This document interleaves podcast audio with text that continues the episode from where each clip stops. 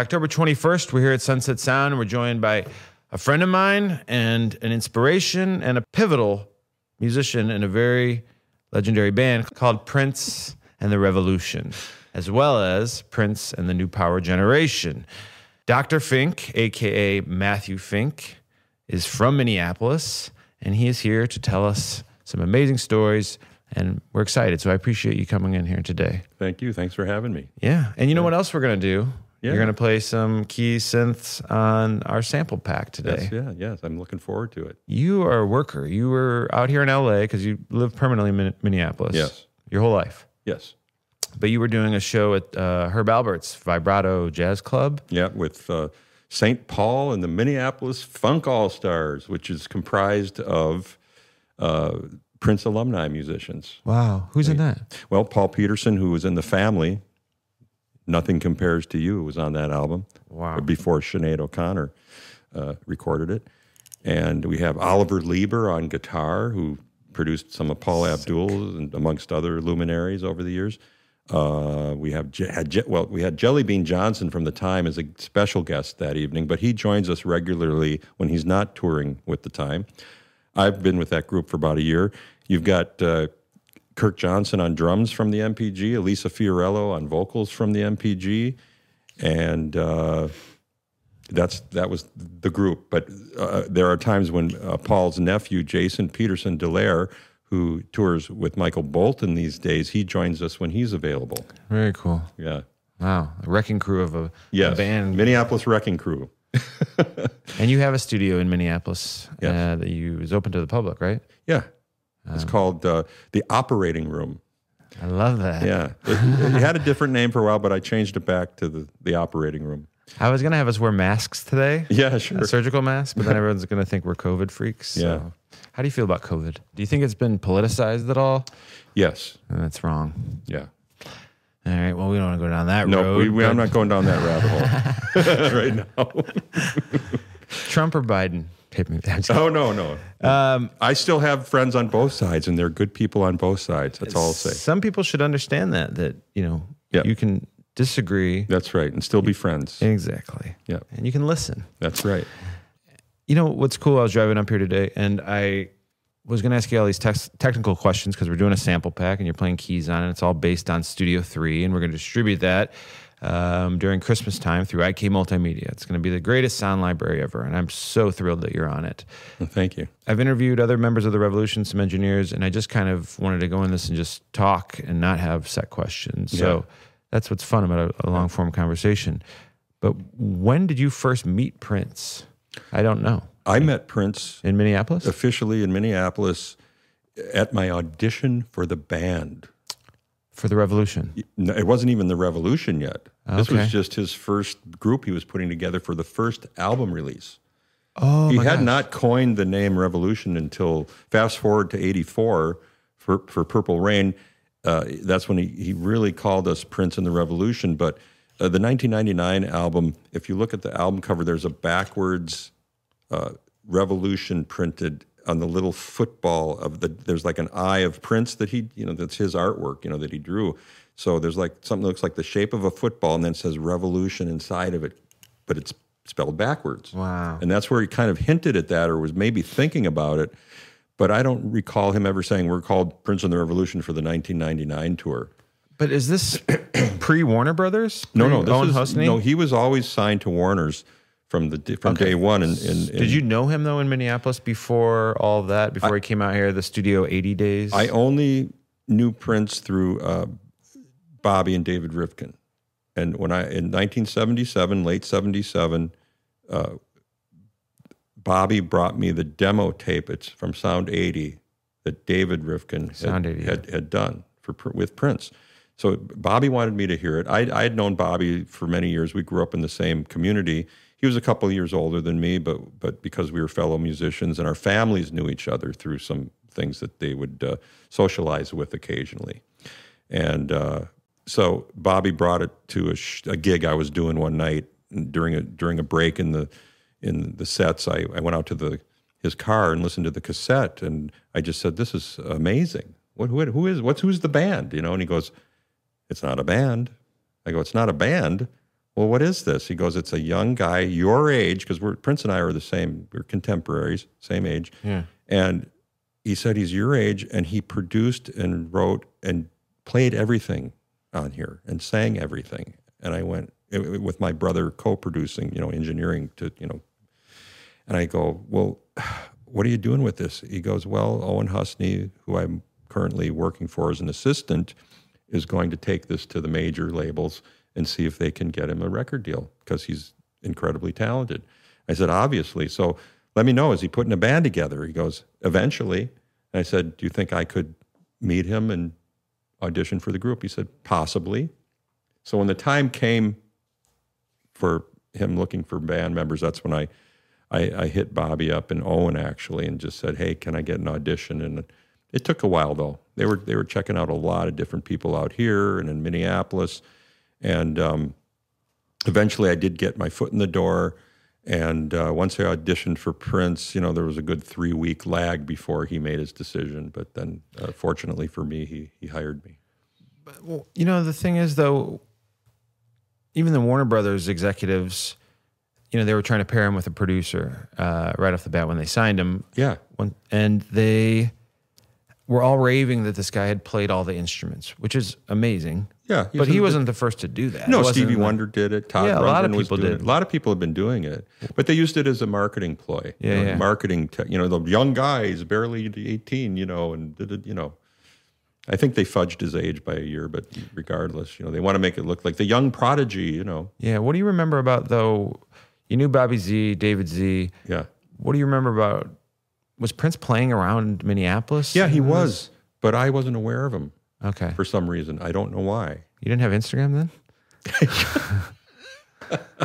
Well, you got to remember, Minneapolis, it, you know, unfortunately, I hate to say this, but it was a bit segregated Yeah. in those days. And, you know, we had the radio waves were segregated. So when he was breaking out, he couldn't get airplay on major stations. He, he had to be played at the local uh, black station, which was called KMOJ. Once he crossed over, probably because Michael Jackson helped with that with the MTV era, and then Prince had 1999 and Corvette hit in '82 from that album. That really helped Prince uh, get get become known as a pop artist with everybody. You know. Yeah. Makes sense. Okay, so so Prince had a um, uh, another mentor at that time by the name of Pepe Willie, who had a band called 94 East. They were signed to Polygram, I believe, or Polydor. I can't remember. I always get the two confused. I think it was Polydor. And um, so Bobby had been playing drums actually with Pepe, and Pepe was one of Prince's like uh, he was related to Prince through a marriage of one of Prince's cousins and that's how he met Prince. So uh, Pepe brought Prince into the studio to play guitar when Prince was 15, and that album is actually out. It's called the Cookhouse Five Sessions or something like that. And I actually mixed those songs for Pepe because he brought that to me in like 20, I don't know, 2008 or Oh 9. wow, you're a mixing engineer? well? Sure, I didn't know that. Yeah. Okay. But uh, regardless, uh, it, it was it was kind of like recorded a little more rough. You know, it took a lot to try to make it sound right. But anyway, that's neither here nor there. But um, the uh, he was uh, allowing Prince to rehearse in his basement in the house, his house at that time, to, with the, the first incarnation of that band. So I went there for the audition in late, I believe it was October of '78. Okay. Because he would rent homes out here, Prince, Yeah. But he never had like an official house. I mean, maybe later, but in those days, he was just kind of coming out for a month, going back. That's right. Where did he live in Minneapolis? Was he? Well, he had several locations, you know, but he, I was born in Minneapolis. oh, okay. Well, his the the last house that he had in Minneapolis was right near Paisley Park, which was way out in the western suburbs of Chanhassen, Minnesota. That's a good thirty minute drive west of the Twin Cities or more, you know, s- without traffic. No, but during that period. Oh, where- the oh the early period. Yeah. He, he was he was just had a, a cute little house, uh, like a also just in one of the close in suburbs. You know, he was renting a place in those days. Gotcha. And then he get then his next home was uh, he had something out on Lake Minnetonka, made famous in Purple Rain. He, had, he was renting a house there. That's actually where we recorded Dirty Mind when I co-wrote Dirty Mind with him. That was done out at his little. He had a little 16-track home studio setup with a with a two-inch 16-track, and he he did a lot of tracking to that, and then he would bring that to here to Sunset Sound or where, whatever studio he was working out of here, and do more overdubs and and also track new new songs as well. He didn't do everything at that location, Yeah. but that's where we did uh, Dirty Mind, and then I also performed on the, the song Head on that album and did the uh, solo synthesizer solo on that song. Amazing. Yeah, So you were a part of all the first records. Yes. I, I thought it was. yes. Well, I'm the sure fir- a lot of people didn't see you till a certain point, so they didn't know that you played on those earlier. Well, the stuff- uh, first stuff. two albums were released, and those were done all by himself. He had nobody else working on those. But I was already in the band, so so I was brought on board. Uh, you know, like five, six, seven months after the first album had been released, and then I was there for the second album. But he again did the majority of it here in L.A. and then brought it back to us and said, "Here's the tape. Go learn it." And then Dirty Mind, he started bringing in people in to perform on the albums, like Yeah. myself and Lisa Coleman, um, I, I, maybe Andre uh, Cymone. God, maybe so many did. questions just immediately. Yeah, I know. you There's a start lot of questions. talking. I'll stop. Go ahead. No, no, More no. I mean, I'm just. get- It's so interesting. Yeah, yeah. Um, well, well, first off, what was your first unit that you were playing on right then? Like your. oh, keyboard wise? Yeah, yeah. Well, the, the earliest uh, were the the SEM Oberheim modules. You know, you could get a four voice or an eight voice. Yeah. for those of you who aren't, don't know about this, uh, those Oberheim polyphonic machines had a monophonic synthesizer, like four of them lined up on the four voice. You could play four notes at a time, and that was like constituted four separate modules, uh, monophonic modules Sick. to create four voices. And then you could put uh, another four voices on top of that if you wanted an eight voice. You could add another thing that kind of piggybacked on the top of the four voice. That's killer. But we never had the eight voices. We had two four voices, one for me and one for uh, Gayle Chapman, who was our first keyboardist at that time. I've been trying to get in touch with Oberheim. I they're still a small company, but like Yeah. they have incredible, incredible incredible gear they make. I love it. The Yeah. sounds. Um, have you noticed that on like Billboard and in popular music now, it sounds a lot like the The things that you 80s guys- again. Yeah. Yes. I said that to the Toto guys. I was like, this is just all 80s reinvented and Yeah. sampling and synths and drum machines and Yeah. It's I'd, I'd say the Weeknd has kind of brought that back quite a bit too, that Yeah. 80s sound. And that's what like A and R's, good A and R's, they predict trends in music. Yeah. You know, you it's or finding something different. But uh, a lot of this stuff is like almost complete derivatives or just kind of ripped off of a lot Yeah. of stuff. yeah, totally. Watching Prince create in a studio, you know, and also he's limited to 24 tracks at that time. Yeah. Which simply incredible.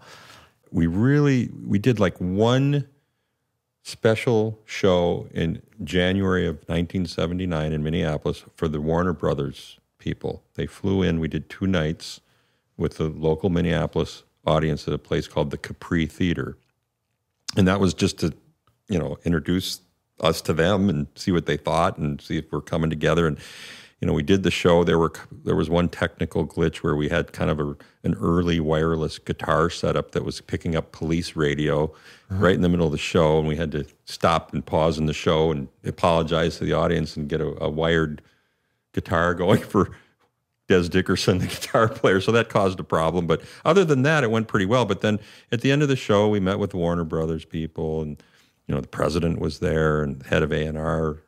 You know, and they said, you know, not bad, but Prince, you need to go back in the studio now and do the second record, and we'd like you to, you know, take a break, come out and finish this new record, and keep rehearsing your band, and then we'll we'll get you guys out on the road because they, you know, the first album, the single came out, you know, soft and wet. It did okay, but it, it just, you know, it's hard to promote those first records. Yeah. You know, sometimes they take off, sometimes they don't.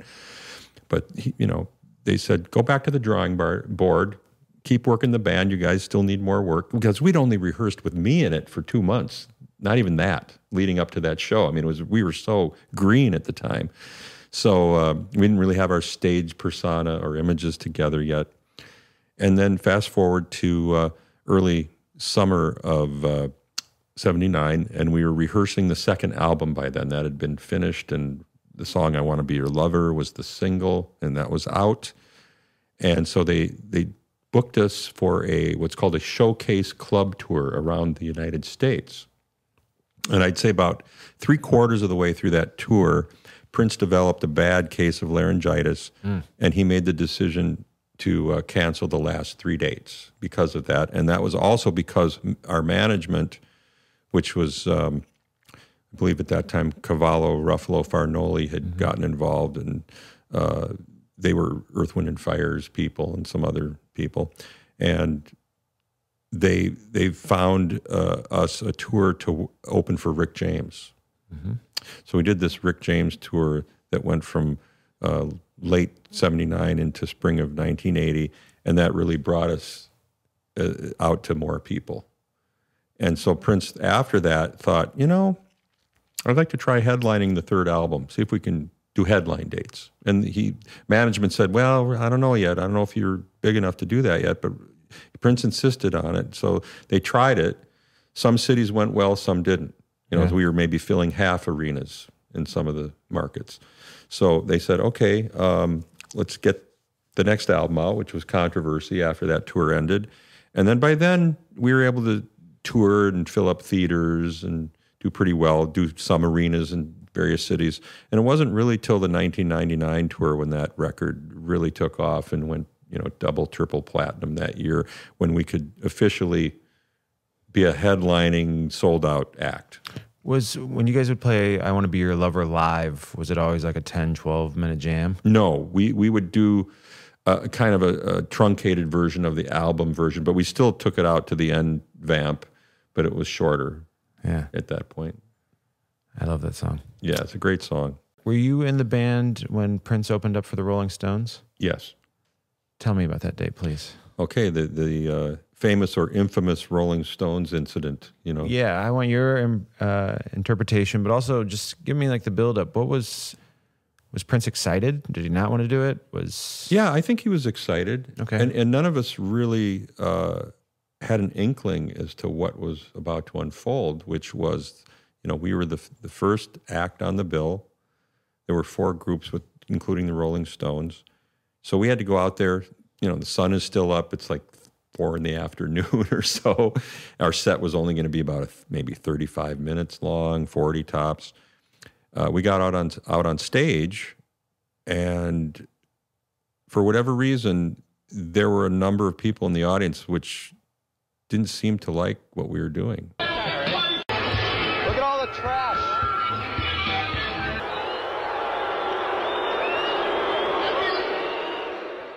And I think they were most turned off by Prince's image, maybe, which was trench coat, three guys up front, trench coats.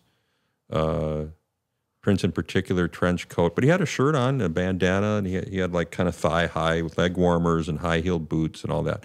So I, I just don't know. They there may have been racist elements. I don't know because we were such a we were mixed. You know, we, you had three black guys up front, you had three white folks and a, two white guys and a girl, white girl in back, and it's kind of like that was kind of different. It was kind of like um, Prince wanted to make it more like a Fleetwood Mac kind of thing, where you had men and women in the group, and but this was multiracial compared to that. So uh, the, a lot of people weren't ready for that. There wasn't a lot of that yet. You know, Sly and the Family Stone had done it, but yeah, lots of And- bands. and here's the thing. Sunshine Band, a lot of the groups. But. Yeah, I, I mean, I the only thing I can think of is that th- there were elements of the Stones audience that may have been racist. Oh, I'm sure there were. Yeah, and so that's the only thing I can think of. So they were violent. They, don't think they it's- threw stuff at us. I mean, they were throwing bottles and food and can Slow pop down though cans. for one and- second. So, what do you guys come out to? What, do you remember the song you played first? no, I can't remember now. You, everybody's excited though. There was no bad vibes until you got on stage, and Yeah. then you're getting names called. You're hearing things. well, this is I- the I- Coliseum in Los Angeles. Yeah, there's ninety thousand people out Okay. there, and and then, I mean, they were flipping us the bird. I mean, I saw I saw at least half the people in the first 40, 50 rows were being hostile. Wow. Yeah, and the the, the, the fingers were going up. The food was being thrown. I saw a bottle, uh, a glass bottle, miss Prince's head by Jesus. like half an inch, if that. And that's when I was really scared for him. And then he was scared, so he he left the stage and told us to end the song, and we did. And then he uh, he headed home. He just said, "I'm done. I'm not going to do any more of these." We, we were slated to play four more big stadium shows with, With the the Stones. Stones. Oh yeah, that. Okay. absolutely. And uh, he flew back to Minneapolis, and then uh, Mick Jagger literally called us when we were in one of the. I think we were in Dez's room. He found out where we were. He called the hotel. Hey, I want to talk to the band. He, he got us on the phone with him, and he, he begged us to put him back in touch with Prince to convince him to come back and do the next show in L.A. because there were two of them at at the Coliseum. oh wow! There was one Friday night and one Sunday. So we had the day off on Saturday, and management and Mick Jagger personally convinced him to fly back to LA and, and fulfill the second show there. And we did, and we had the same problem again where people were hostile. I didn't know there was a second show. Oh, yeah, there was a second show. And then Prince said, okay, this is too dangerous for us, so we're not going to do the rest of the shows. And that was that. Did he walk off? Did he? Did you guys finish the set uh, the first night? We we did not finish that set. We Three, four songs in. Yeah, maybe three, four songs. We finished. Then the next set, we didn't quite finish either, but he stayed up there with us and ended a song, and then we got off stage. There's a perfect lesson to learn here, kids. It's actually how we started this whole interview. It's about labeling people and stereotypes. And if that audience would have heard Prince play some of the solos and some of the stuff he's capable of and his musicianship, mm-hmm. they would completely see him differently. But they didn't even give him a chance. No. They saw him if it was racially motivated or they didn't like funk sounds or whatever it was. But that's exactly what we were just talking about. And you know, it's like that's so unacceptable to do that to any artist. Yeah, even if you don't like them, it's not. I mean, why be hostile? They're still doing that Just today. You let them the do their thing and let them be. It's like I mean that that was astounding to me. I was in shock. Really, I'd never seen. First of all, I'd never seen anything like that happen at a concert Yeah. of that level with any artist. And I, I just thought it was just really despicable. You know. Did you notice that took a toll on him? I mean, if I had to go through that, and this is music I've created, and I've collected my feelings together and wrote them out, and I made this music, and then somebody was so against it, adamantly opposed to you, I would artistry. probably kill myself. No, he handled it really well. In fact, he he just said, you know, this is that's their audience. We have our audience. We have our fans, and we're going to be fine. And I said, yeah, you're right. So, What do you know, personally think gave Prince the the drive? And I always say Michael Jordan. Like he had a, dri- a drive to work every moment to be the biggest star, um, and that's so inspiring. But what do you where do you think that came from? There's wanting to be wanting to share your music with everyone, but he was so far past that. Yeah, He was, you know, he worked every minute. Why? Why? I can't answer that. I never really asked him. I didn't say I didn't go up to him and say, hey, why are you such a workaholic? No, I asked what you thought though. Why Oh, what you- I thought? Yeah, where's that work ethic come from? Is it just not having anything growing up, family home? He was just Yeah. so driven. well, he had a, he had a bit of a rough childhood. yeah. a little bit with his parents. Um, his his parents were divorced, and then she his mother remarried somebody, uh, another man who was not the nicest to him, and uh, and then his real father. Um, at one point, was disappointed with him as well, and said, "You're going to have to go move out of the house with your friend Andre Cymone." Uh, I won't get into why. It's it's been you know talked about. Yeah. Uh, so, regardless, um, he just he loved music obviously so much that he was driven just because of his love of music. That's the only thing I can think of, and to prove himself because a he he he was a small guy. Even he loved playing basketball, but he wasn't tall enough to be on the team. Even though he did play in high school, he was able to do that. He he aspired and got really really good at basketball, in spite of his height and uh, he was just highly motivated. I know that he was a straight A student in high school, and that he just a brilliant guy, really a genius. I mean, he could, you know, remember things, and Yeah. It's he, he was interesting. a, he was had a lot of knowledge that he accumulated over the years. There's people that have horrible home lives growing up and they get into crime, they get into drugs, they, you know, have numerous problems yeah. in life, but then Others don't. Yeah, exactly. No. And that's kind of It- it's you just, being you working so closely with him for so long, I just wondered what you personally thought, what why he was. But no, you answered it. I mean, it's Yeah. who knows what it was. It was something in him that just he would was driven. That's all I can say. Yeah. and I really respected that because I didn't have that. I, I wanted to aspire to it more, but I couldn't keep up with them. What was the funnest part for you, working in the studio or performing live? Both. They were both equally enjoyable. I'd say live had an edge, though. I couldn't. The live thing definitely has an edge. I would totally Yeah. die if I, I never got to see him live once, and that's um, you know everybody did, even people my age or younger. You know, he did the forum thing, and you finish up controversy, which he had came in here at the tail end of that. I think he did a few days on Dirty Mind. You kind of remember rehearsing. Uh, No, no, it was off of controversy. It was Okay. called, the song was called Jack You Off. I'll never forget when he brought the song to us. And I said, That's the title? You're going to put a song out called Jack You Off? He goes, Yep. I go, That you're that's going to be there's going to be issues. I'm just telling you. That's why I'm doing it. I go, okay, fine. I went. I mean, you know what? I never said you can't do that or hmm. don't do that. I just would because I personally like being a rebel. I was I was a total rebel like him. Shock tactics. I mean, Yeah, totally. today To- and shocking, market. you know. But but that was a first. He was doing things that you know, like the song "Head" on the Dirty Mind album was like a first, you know, and the lyrics to that. I mean, it was just here. I'm going to lay it out on the table. This is the, we're human beings. This is what we do. Why are we denying it? Yeah, You know. he was using shock tactics, obviously, to get attention on a lot of this stuff. Sure. And it was cool. It was great. And but did you see him with a lot of women early on? Then was he uh, like a ladies' man? I mean, I know later on the success and you know, Not in the on- early days. He he had a, a really wonderful gal as his girlfriend in those days. In the earliest few years, that was like a high school sweetheart, Yeah. and she she he stayed friends with her all his life. Really, Gotcha. so- what was her name? Kim Upsher. And uh, she was a wonderful gal. You still speak with? May she rest in peace. Oh, she passed away. Yeah. She Oh. passed not maybe six months before him. Oh wow. Yeah. Did you work with the hookers or any of those little side groups that he had? It's like Susan Moonsie was in that. I yeah, you know, I did a little few sessions on it, and I also played on uh, the first time album as well Oh, on wow. a couple songs. Where was that recorded? Minneapolis. Here. I you know All over. I th- yeah, I mean, it, some of it was done here, and some of that was done. You know, I do remember doing that here.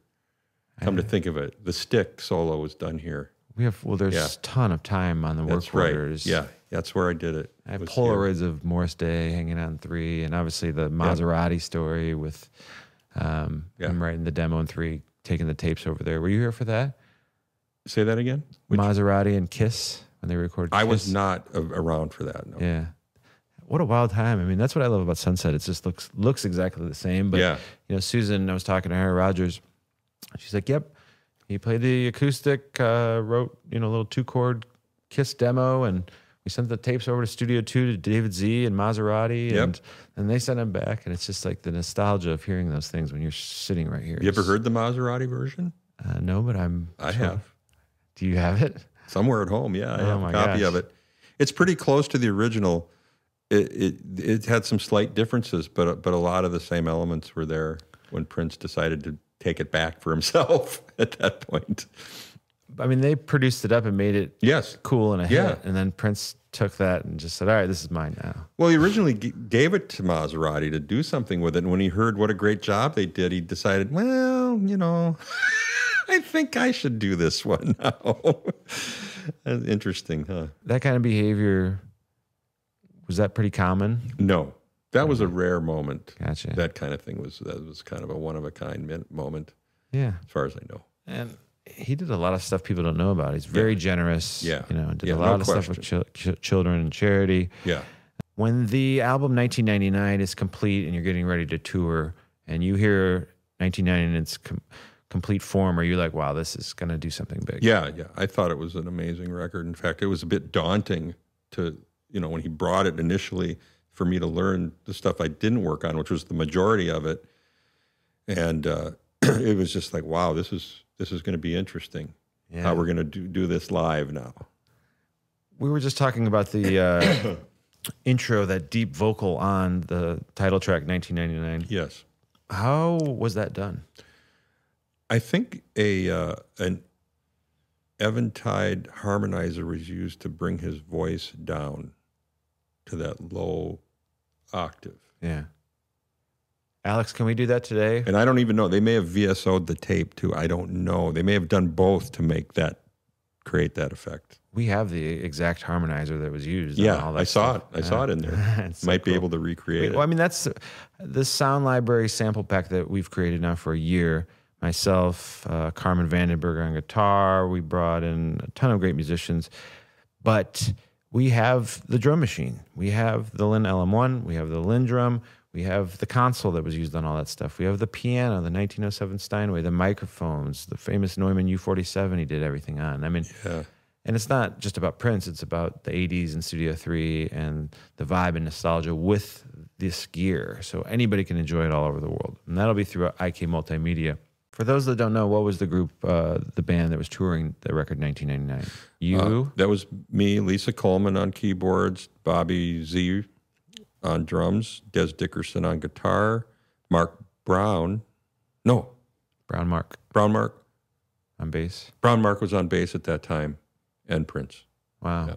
What was the dynamic? Was it a fun time? Was everybody very serious? Yeah, it was fun. We always had fun. Yeah. We always had fun. Prince, Prince his sense of humor, being around him, joke, joking around with him, hanging, was always a fun time. We all we we all like to make each other laugh as much as we could, you know, and joke around and And when- do stuff. And Susan would be with you for some of that too, wouldn't she? A little on bit, the road. a little bit. And then you'd stop at studios on the road also. Yeah, and write That's and true. He would rehearse. if he needed us to come in with him. You know, at that time he, he was utilizing uh, Lisa Coleman quite a bit for background vocals, and some some keyboard work as well, as far as I know. Um, he didn't really need me per se, uh, but I have I had my own style of soloing and playing, and then when he felt like you know he wanted me on something, he'd bring me in because I brought a different flavor at that point from what he provided. Yeah. But but technically, he was a great keyboard player. You know, he could do anything. You if you listen to the the keyboard solo on the song "Lady Cab Driver," that fluty Oberheim thing, what a classic piece of work. I mean, I, I of course I recreated that note for note live, but I mean, come on, I think it's just genius. It's brilliant, So tasty. when he's sitting here in the studio for 20 hours straight and he can play every instrument, Yeah. he would he just need someone objectively to kind of come in and be like, what do you think about this synth part here? What do you think about this key solo? Never. He'd never give you the satisfaction of that. But what would he call you in for then if he could do everything?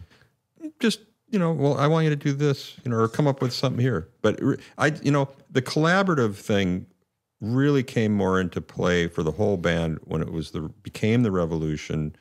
Uh, dez dickerson had left. You know dez you know did wrote songs with prince too. We all did. We all had stuff that we did.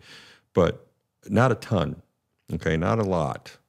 And then purple rain happened and that's when he really incorporated the group on uh, at least half the album or more we were we were tracking. In fact, when we tracked the basic tracks for that record, it was done live at First Avenue Club, where we debuted those songs we'd been rehearsing for the movie for that summer of 1983. So that show took place August 3rd, 1983, at First Avenue, and it was recorded on a uh, to a recording truck out in the. Yeah, David Z recorded David it. recorded it in the alley next door. He and- drove a truck from out here, actually. Yeah, I Uh, think it was from out here. And the the actual uh, song "Purple Rain" had an extra verse that was edited out from that version Oh, wow. for the final movie version. And then strings, live strings were overdubbed. Yeah, we did all that here in Studio Yes, 3. exactly. And you, uh, you have a lot of writing credits, but a lot of these songs would sometimes be kind of formulated in rehearsal too, Yeah, um, or even "Purple sound Rain" was the song "Purple Rain." Uh, uh, the song "Computer Blue." When's the first time you heard "Purple Rain"? When he brought it to rehearsal, At the warehouse. the warehouse in Flying St. Louis Lotus? Park. Yeah, no, no, there was another one in St. Louis Park that we were, were in my hometown, actually, in my home suburb. was it a tape, or he played it for you? he just brought it in to, to play it, uh, not on tape. It was he just said, "Here's some chords, and I'm going to sing you this melody. I don't have the lyrics done yet. I want you all to start playing it." what you want to put on this, and that's how that came together. What does it feel like to hear something in its infancy like that, and it's one of the biggest? Then you hear it at the Super Bowl, and it's like billions of people are watching it. It's special to you, isn't it? It's extreme. yeah, absolutely. I mean, the fame, Absolutely. the money, the cool touring and everything, but it's like you were there and heard Purple Rain when it was just a you know a G and a C. Exactly. So it, you know, no, it's it's really something. And when you when you're when when we first heard the final mixes of that record, and and we knew it was going to be put into this film, and uh, we were just all hopeful and knew that it would it would do well. We just were hoping though that it would be successful. Yeah, It's all you can do. You know, you, you believe in it and you hear it and you go, this is fantastic stuff, Prince. You, I mean, you've outdone yourself again. creatively watching him, Totally. watching him create in a studio where you're just blown away every day. Oh, totally, See, totally. yeah. Well, when I first his, when I heard the first album, uh, the first time I heard it, just the opening piece of him singing that a cappella church godlike ethereal vocal of his falsetto singing for you that just that i mean nobody did that it, I, I just was i was like what is this it was i had the same reaction i had when i brought sergeant pepper home at the age of nine and played it for the first time same thing Yeah. A question I have to ask is, and I never understood, and even for the engineers, it was difficult. He would say, if the groove is there, nothing else matters, meaning a lot of this stuff was one take sometimes. Why would he not take time to really tighten it up? In I your opinion, i have no idea i never asked him it was just burned through. You got it down. Good. Let's go. Oh, I listened to raw tracks on stuff from time to time. I'd get in the studio if I needed to make a, a special version mix for myself to hear what he did on the keyboards to bring them out in the mix. I'd listen to stuff and I'd hear all kinds of flaws, but then in the in the mix, it disappears. It's really interesting, and and rhythmically, if there's something was slightly off, it would still work. Yeah. You know, if everything's it's the human feel, whatever that is. But it was never there was never anything blatant. You know, if there was something blatant, I'm sure he repair he fix it at the time. But you could still hear the you know warts and all, and it still worked great. You know. Yeah. He would kick everybody out when he did vocals. Yeah, I knew that. I knew about that, which was also interesting. An interesting way he did things. I think he he didn't want anybody like watching him. I mean, he had to. He, I think it was something psychological, obviously, for him to be alone in there, for to really get his emotions flowing properly and not feel uncomfortable with somebody sitting there running the tape machine and being there, or maybe says something. It can, you know, there's a concentration level I felt he must have wanted Yeah. to really emote properly. Do you remember Jimmy Jam and Terry Lewis coming around at those in those days? Um, well, sure. Um, no, actually, they well, on, they really were involved, obviously, for uh, the first. Let's see, the first album was like what about Dirty Mind era? Yeah. Yeah. So yeah, and we toured with them. So yeah, they were they were hanging out a bit, but not so much because they were off in their own rehearsal world, whatever they were doing. Sure. I just saw Jimmy Jam at. Uh, I just saw him Tuesday night. Oh yeah, he's everywhere. Yeah. he is everywhere. And I Yeah. It was Dave Chappelle's Grammy party down Oh, the street okay. from here, and Yeah. I was like, "We got to get you to come in here and tell some stories." Because Studio Three in the hallways where they were canned by Prince, which was such a blessing in disguise. For them. Yeah, you know what? Even if they'd stayed longer with the time, they still would have been successful as producers, no matter what. I mean, Yeah. they, they would have just done something fantastic, I'm sure. writing credits. Obviously, um, sometimes people didn't get credits on certain things, but you did, and one of them is one of my favorite Prince songs, which is "Computer Blue." How did that come to be? What, what did you write? What did you do? Where did you come up with it in rehearsal? I, I basically did the bass part on synthesizer at a sound check one day when we were jamming. And he he just took that and built the song around it. I, I you know, it's like normally you shouldn't get credit for that. For it's that's almost like a session player fee for something like that. But whatever it was, it was the catalyst for the song. So he looked upon it as, well, that was the spark. So I'm going to give you a, a little piece of the song. You know, it was a, it was a five way split song with Prince, Wendy, and Lisa, and Prince's father and Prince himself. So Oh yeah, that's how that song worked out. Prince's father wrote the bridge. The bridge, the instrumental bridge melody came from his father. I think also that's a gift. He cared about. Exactly. The people. It- he did, yeah. Because I, felt like, wow, you're being awfully generous, you know, and just because I didn't write any lyrics or melody on it, which is normally constitutes the the songwriting side for the Yeah. you know divvying up royalties. But uh, yeah, he was generous in that sense. The film Purple Rain. Um, obviously, management Prince come to you and they're like, "Hey, Warner Brothers wants to do a film now." Um, Yeah, he took me aside personally uh, one morning on the 1999 tour. I was I was sitting in the hotel. We were on tour and or at the restaurant. He came over and sat with me and just struck up a conversation and said, "So uh, I've been thinking about doing a movie." I go, "A movie? What do you mean? Like a like a rock and roll film? Like a rock and roll, you know, thing?" And he goes, "Yeah."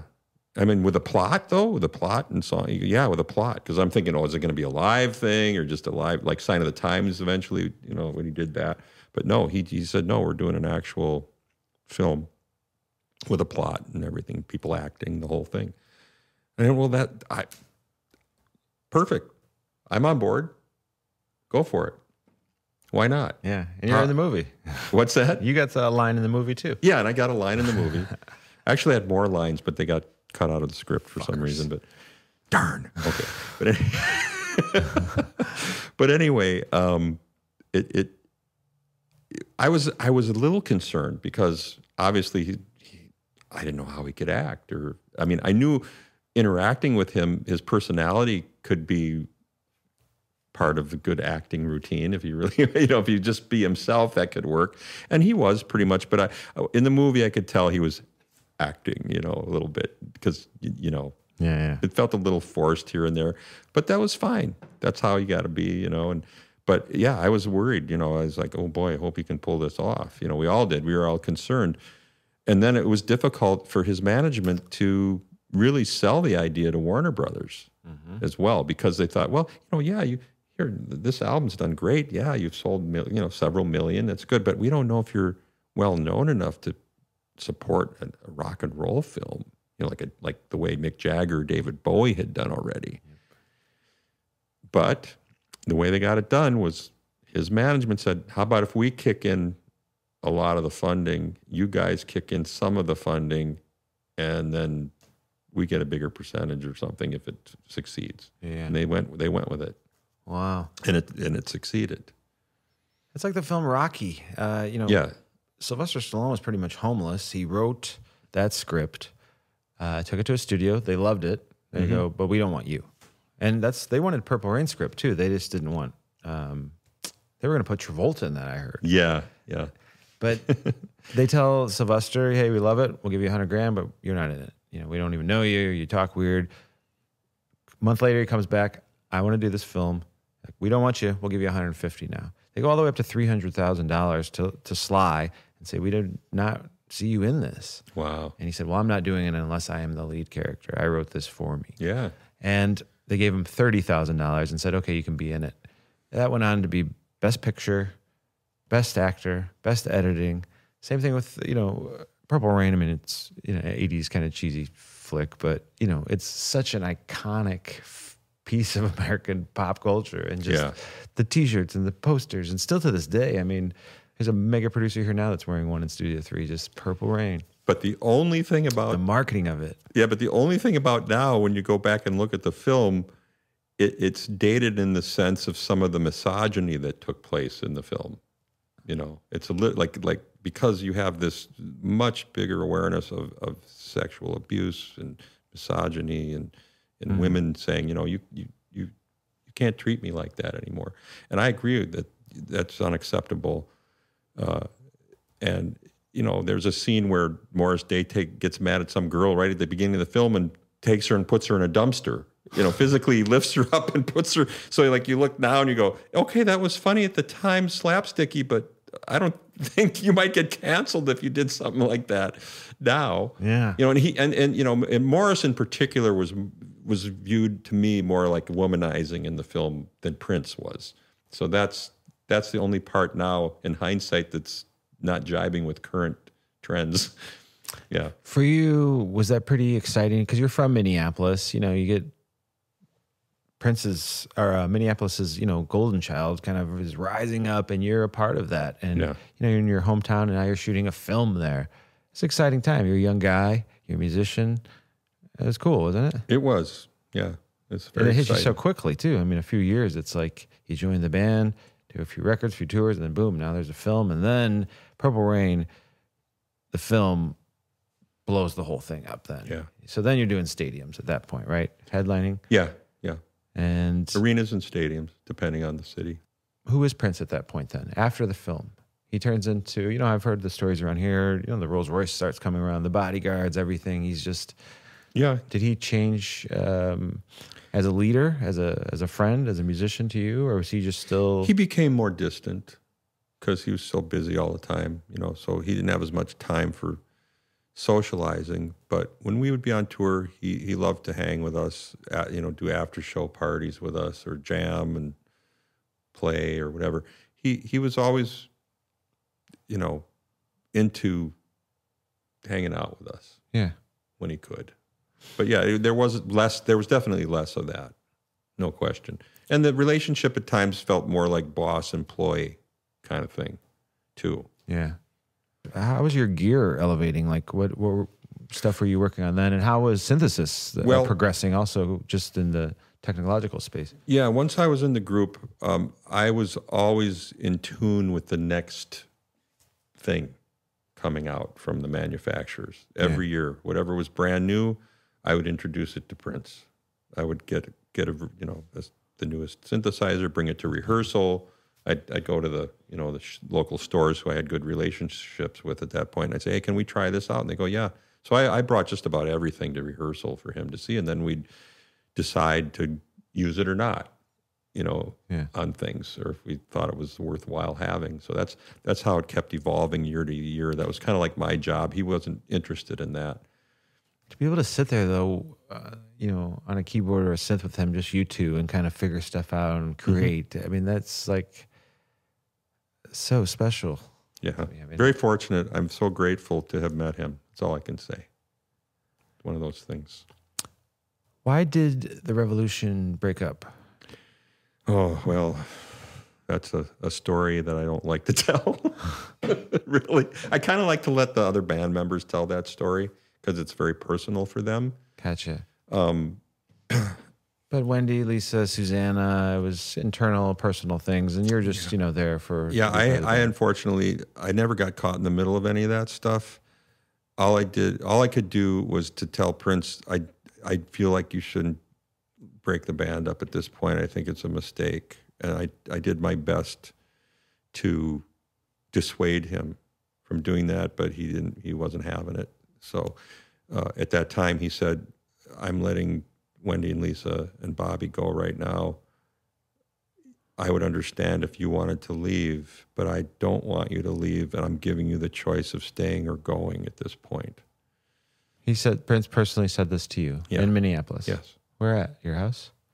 No, he called me on the phone, Oh, gotcha. and I was, I, I just was in shock. You know, I said, "What?" You know, and anyway, there, there's some pretty personal uh, things that went on that I just don't want to discuss. Sure, and I don't want you to either. I just, Yeah. you know, I wanted your interpretation of why this I, amazing I know. band. Yeah, it- I know. Wendy and Lisa and other interviews have talked about this. Sure, and I'm, But- but- that's not even where we go with this. But um, it was such a great band, just commercially too. that, You know, it was universal. Everybody could see themselves. Kids could see themselves in this in this group. I just did a, a record. It's called Women of Sunset, and it's about 65 years of female artistry at this studio, and we recreated it all. And you know, I didn't want it just to be a bunch of old white ladies. You know, it's like let's get Sheila E. and Janet Jackson and and um, you know, I want young female artists to see. It's about you know inspiring and having kids pick up instruments and learn about this, not just from a laptop perspective, but you know, Well, I, I work learning with keys on Yeah. at home.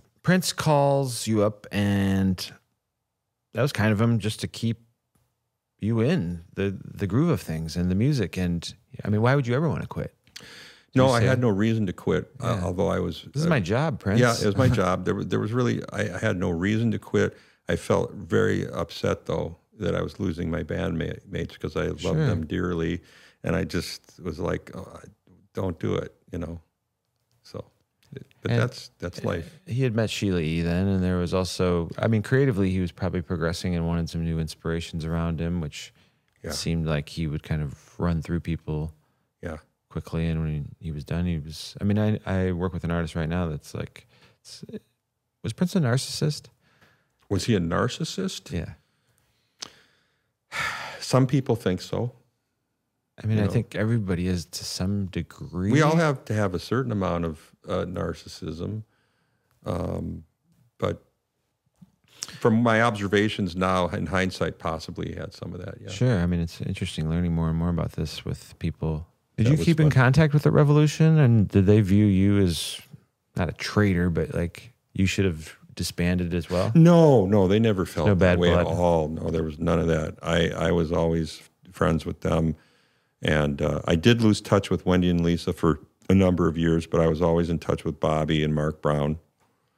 And Mark did not get f- let go. He left on his own volition at that point. In fact, he had given Prince notice a year before the Purple Rain tour, Oh, wow. but nobody else knew this. Why? I don't know. Was it over Kiss? No, I, I'm not. That's a good question. I'm not sure, but uh, he just wanted to do his solo thing. He had offers from Motown at that time, and he just wanted to go on his own. But and he let him know that at the end of the Purple Rain era, that or by maybe it was later, he he must have told him after, like during the Parade album, that he was leaving. So for that, before that last tour, which supported the Parade album. Yeah. Yeah. And I, I wasn't even aware of that until much later that he had, uh, I knew he'd quit, but I didn't know he'd given his notice so early in the game, too. You know? I, I he was just in the hospital for an extended period of time. I was talking to him because he was going to come in here, and I, you know, I want everyone to just tell their experience because it's solely just to keep the longevity of the studio running, but to document things. And I want everybody to know about Prince. I mean, there's kids that come in this room that are 20 years old; they don't even know the doors are. And Jim Morrison did six records in this room. Right. But Marcus, he's, he's, uh, he's going to be fine. He's okay. During that period, 1999, especially the Purple Rain era, what were the uh, synthesizers you were, you were bringing in? Well, uh, we had the OB8s, I believe, at that time. We'd been using the OBXAs and the OBXs previous to that, and then the SEM modules, as I mentioned in the beginning. And then we, I, I brought the DX7 in at that point to Prince, and then he started using that.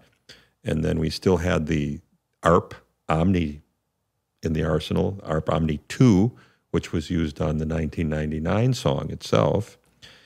And then we I had a memory moog at that time on the Purple Rain tour, which was used for the bass part to I Would Die for You, which was sequenced and locked to the Linn drum machine, which was modified with a MIDI output, which they didn't have back then. We had our tech guy, Don Batts, put a MIDI output to the synth and the sequencer locked up to the Linn. And that's how we did that. And um, I, I would die for you. yeah, and I would die for you. Killer.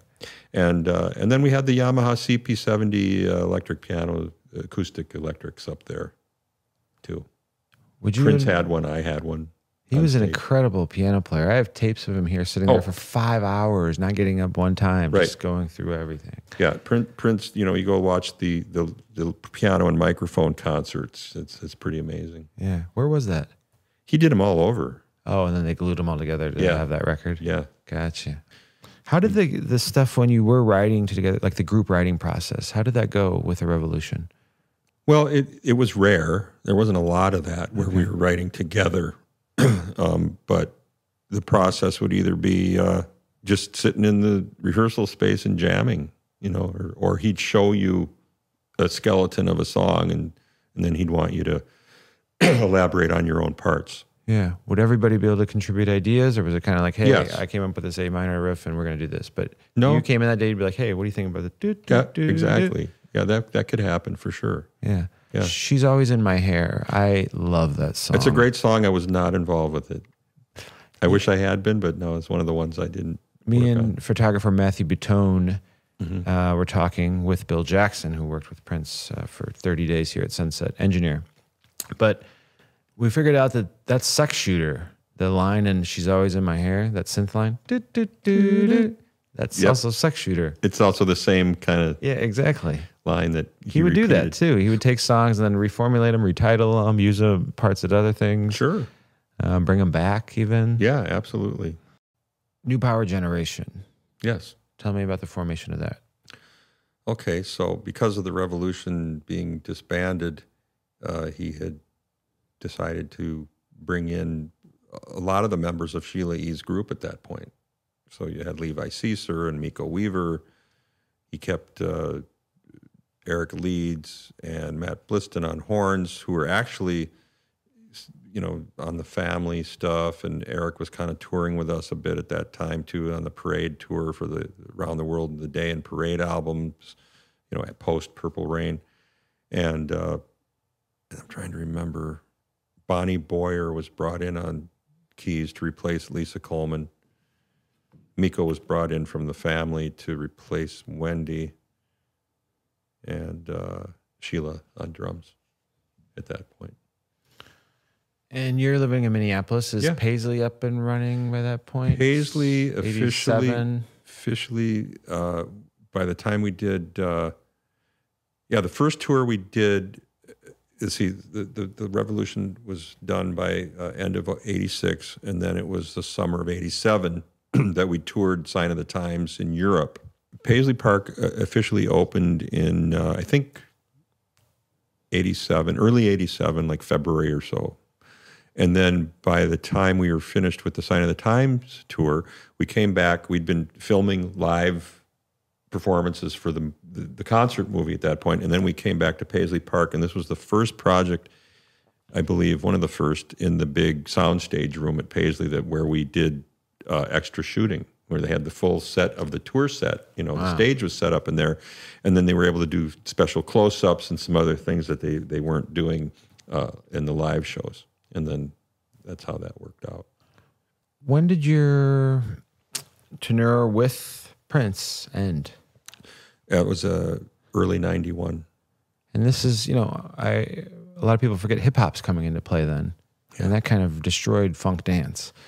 Kinda, you know, but the only reason I was uh, left at that point is I was working on some production projects for the first time in my career in Minneapolis, and he he wanted me to go somewhere on like do a special show somewhere uh, way out of like in South America, and I had just started producing this project and I'd signed the contract and then I couldn't get away. And I told him this is really difficult for me because if I if I let this go, it's I, I'll lose the project. And then um, he didn't really wasn't able to really come to terms with what I needed in order to walk away from that. So that's why he he moved on. Gotcha. Yeah, So one of those things. When was the last time you played on stage with Prince? It was probably in Japan in 1990 in September. A tour of Japan. Wow. We had done Europe and then we went to Japan that year too. and that tour ended. Then Yep. If you weren't there for him, you were pretty much done, though. It seems like. Yeah, yeah. That's what happens, I guess. And that's You're- pretty common for a lot of these artists. I Sure, know, uh, sure. You know, a lot of big names. If Yeah. doesn't matter what you have going on, bel- you need to be on standby. and I felt bad at the time. I didn't really want to be let go. Yeah. And uh, but you know, it's one of those things. And I was, you know, I was kind of ready to move on after 12 years, though. You know, so it didn't feel real bad, but you know, it was a new thing, and so I just at that point I decided to just uh, get into production work. And I, I had met my wife, and we wanted to raise a family. So I thought, you know, I, I don't know if I want to be on the road a lot while I'm raising kids. I, I just want to be doing studio work and uh, Yep. playing live locally when I can and that kind of thing. So that's kind of what I got into at that point. All good things come to an end. Yes, that's right. I do want to ask you about uh, Vanity, who was originally cast in Purple Rain. Yeah. You did some work on her record or recordings or something. No, I did not work on Vanity. You know, it's it's tough also for a lot of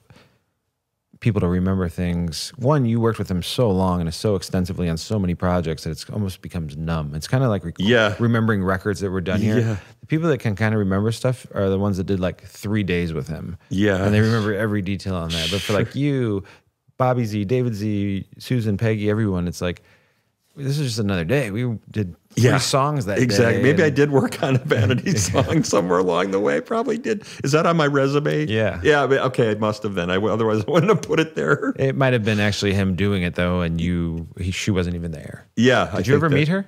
Oh, oh, yeah. We were actually, you know, friends in a lot of ways. I mean, we communicated and stayed in touch even after she left Prince. She she would talk to me at times, and she she was actually um, towards the end of her life. She called me out of the blue and said, "I'm I'm trying to do a documentary about my life, and I want you to do the music." Oh my gosh! Wow.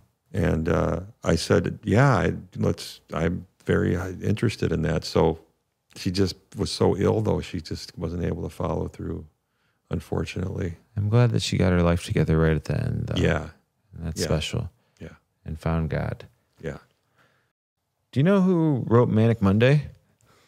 Yeah, Prince did. Okay, thank you. Question answered. What was your favorite song to play live with Prince? Live See, I get this. I get this question from interviewers all the time. in the gen- in the in the Revolution era, though, like when you Yeah, every night you're like, oh, here it comes. "Baby, I'm a Star." I like that one a lot. And "When Doves Cry," I'd say the top two. Yeah, incredible. yeah. What was a moment that you personally had with Prince that you'll never forget that was very special with you that only you would know about? What's something you did with Prince that was maybe you, Oh, you beat him in basketball one day out here, or you Well, we used to play ping pong. We used to kill each other over ping pong. We'd play ping pong during breaks and basketball, and sometimes you'd take the band out to a, a- a baseball field and we'd uh, play softball. But that didn't happen really till uh, the Sign of the Times band. I remember. I don't think he did that with the Revolution, but yeah, he he liked to take breaks and do something recreational. was every show pretty solid? I mean, Yeah. I mean, he was rehearse you guys into the ground, and Yes, he would rehearse us to where we could do it in our sleep. And basically, I could because we would really get tired on the road. We were mm-hmm. taking B12 shots sometimes backstage before shows because we were so run down. that was one of his tricks oxygen and B12 shots. I just can't believe he never would like take a, a, a puff off a joint or something. Or Nope. Nope. He was, he was adamantly opposed to I know. alcohol or any drug use. Did you ever see a picture of him in here? We've been trying to find it, and we'll pay like top dollar for a picture No. Because we can't. Never found one. No, and he by by the by the time Purple Rain rolled around, none of us were allowed to take a photo of him with our cameras. Wow, that was from management. and- Yep. and Yep. one question from fan, beautiful ones. Well, Dr. Fink, thank you so much. Can't wait for this. But do you remember anything from the beautiful ones? That song. Yeah, he wrote that and tracked it in here. Did the vocals here? But do you remember Just hearing that I an early had to- demo or anything? Just that I had to learn it when Okay. they handed it to me. you didn't hear an early demo of it or anything. no, I think you heard the, it- I heard the finished version for the movie soundtrack, and then we, Lisa and I worked the parts out for that one. That's one of my favorite. The vocal performance at the end there is Unbelievable, unbelievable. like nothing. It's a, it's otherworldly. Prince, Yeah. you know, his music, he had something for every mood. You know, there was, it wasn't like just one genre. It's like Yeah. you go from the beautiful ones, the lady cab driver, to the cross, or it's just, Yeah. It's so, Yeah, he's a, he's amazing, and because of that, I that helped me be a diverse producer as well. You know, are you tired of talking about Prince? no, I love talking about Prince. Susan does too, but other people don't want anything to, No, I, I love talking about Prince. This is how I look at Prince. Prince uh, was and is wherever he is. He's a genius.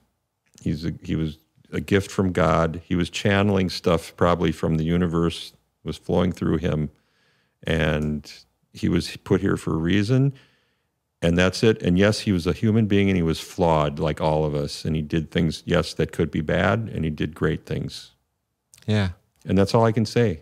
And you, as the consumer, the listener, the viewer, can magnify what things you want to. Some people That's like right. to magnify only the bad things. And and I have forgiven him for any transgressions that he may have perpetrated on me in, in my time with him. There were there were difficult moments. Sure. were you shocked when you heard that he had passed away? Absolutely. It was like losing a family member. I, I went into a state of complete, utter shock that day. Uh, it was it was like losing a parent. Who told you? Well, this is an interesting story because I was at my job down. in- I, I worked for a company that was doing tech work and music business work uh, starting in January of 2016. In April of 2016, I was at my office and I got a call from a friend who lived in Chanhassen, where Paisley Park is, Chanhassen, Minnesota. And he said, "I just heard. I have a friend at the uh, one of my friends at the police station. I know the head of the police of Chanhassen said they found someone who had passed away at Paisley Park." He called me, and I said, "You got to be kidding! I hope it's not Prince." Oh my He god! says they don't know who it is yet. wow. And I, and I was like, oh God, I know there's only two people living there right now. I knew that he just had an assistant and maybe a couple other people that come and go during the day. And I just felt it. I could feel at that time that it wasn't, it didn't feel right. And then about a half hour later, he called me again and actually confirmed that it was Prince and nobody else knew yet. The media had no news of it. They, the police had not released it. I literally knew before everybody else knew because of this person. Oh my gosh. So I'm in my office, and my couple of coworkers who were on my team said, "Hey, you want to go for lunch?" And I go, "I can't eat." I go, "Why?" I just found out Prince passed away, and they went, "What?" I mean, it was just like unbelievable, unbelievable. And then the, to make matters worse, at that time, I was performing with a band that was doing Prince music. We were called the Purple Experience, based out of Minneapolis, and. Uh, we had a show to do the following night in Chicago, and they all wanted to cancel. I said, "Yeah, let's try and cancel," but the promoter and our booking agent said, "You can't. It's, it's under contract. The show is sold out. The promoter does not want you to cancel. You got to do the show, and the fans are going to want to hear Prince music because he just passed away." And that's what we did. We we we went and performed. What was that like? It wasn't fun. It was weird. I was at the airport watching Prince news on CNN, sitting there and seeing my picture come up on videos and stuff while, while I'm getting ready to fly out of Minneapolis to go do this show. When was the last time you spoke to Prince? Uh, I spoke to him probably several times in 2015. Over what? Um, with it, it was just he he in 2014 actually he was kind of interested in reuniting with the revolution again and he, he expressed that interest to me. And I said great. I'm, I'm he asked me if I'd be interested in doing that. And I said absolutely. I'd love to reunite with everybody and then he I never he never followed through Yeah. I just do recall when at that meeting, I didn't think he looked well. That's all I can say. Even a couple years before he passed, I thought he, he looked a little funny. Wow. That's all I know. So he seemed fine. That was in person? Yeah, And, but so he that, seemed fine. and that was, but then he was calling in 2015 as well? Yeah, yeah. We were just talking business. There were some issues with some royalties and stuff that I And he'd call you personally about that. I called him. Gotcha. Yeah, So you had a direct contact. You Yeah. could get in touch Yeah. with him. And yeah. wow. Well, I can't tell you how much it means. And you know, to- it- when, and when I put out a solo album back in 01, he promoted it for me on his website too. And then my album came out literally the day before 9/11, which didn't help things at all for that that Oh, wow. album. but you know, whatever. But he liked it. You know, he he was putting my record up there, and Mark Brown had one, and Sheila E. was pu- putting all these uh, Prince alumni artists had albums out that year, and he was helping to promote them for us, which I thought was really generous. if I brought a young artist in here, maybe they're 14 or something, what three songs would you have them listen to to turn them on to Prince? Oh, I, for sure. Like I, I'd play the first single, "Soft and Wet." It's brilliant, really cool song. For his, it's like, oh, listen to this. This is this is his first thing, his freshman offering. Check it out. You know, listen to the whole record. Then from there, probably fast forward to like Lady Cab Driver or something on 1999 or Controversy, and then whatever anything off Purple Rain. You know, Did you like this the later stuff in the '90s? Yeah, I did. There, were, I found a lot of things I liked that he did after that. And then there was one album in particular, which I, I don't recall the t- which one it was, but when I heard some of the stuff, so, someone played it for me eh, for, for the first time because I hadn't listened to that album a long time. This is a long time ago, but when I listened to it, I, I couldn't recognize him in it at all from what I remember him doing. He had reinvented his whole thing. the Rainbow Children. Oh no, I like the Rainbow Children record. I, I was actually at the premiere of that listening party at Paisley Park. I loved that record, and that to me sounded like him. But there was one earlier where it didn't sound like him anymore, or what I, like the '80s Prince at all. It just it, his voice, his tone of his voice didn't even sound like him. It was a whole different person. It's really interesting. I found that to be interesting. I enjoyed the music, but it didn't sound like Prince music to me. It sounded like a whole nother person. Very strange. Later in 2014, do you think he was had people that were there for him? And Absolutely. he did have a lot Sure. of great friends. Absolutely. You would hear stories though that he would show up at like clubs sit by himself sometimes or do weird things and just always alone. And he was living at Paisley alone. Mm-hmm. I didn't know if he was kind of isolated and depressed at that time. And I'm not sure. yeah, I'm not sure. I've been working with Kirk Johnson, the drummer, you know, with the the Funk All Stars, like I was saying before. But he- and and I've talked to him, and he he was always close to Prince uh, up until the end. He was like Prince's right hand man, and was helping him, you know. And he he did his best to deal with the drug addiction. He didn't even really know a lot about it. He wasn't even totally aware that that was going on. yeah, no one was. Yeah, until until you know, and then when he realized how bad it had gotten, that's when they tried to intervene. At, at that time, And that was just like a month before yeah, he had passed. right, then the plane landed and um, sad.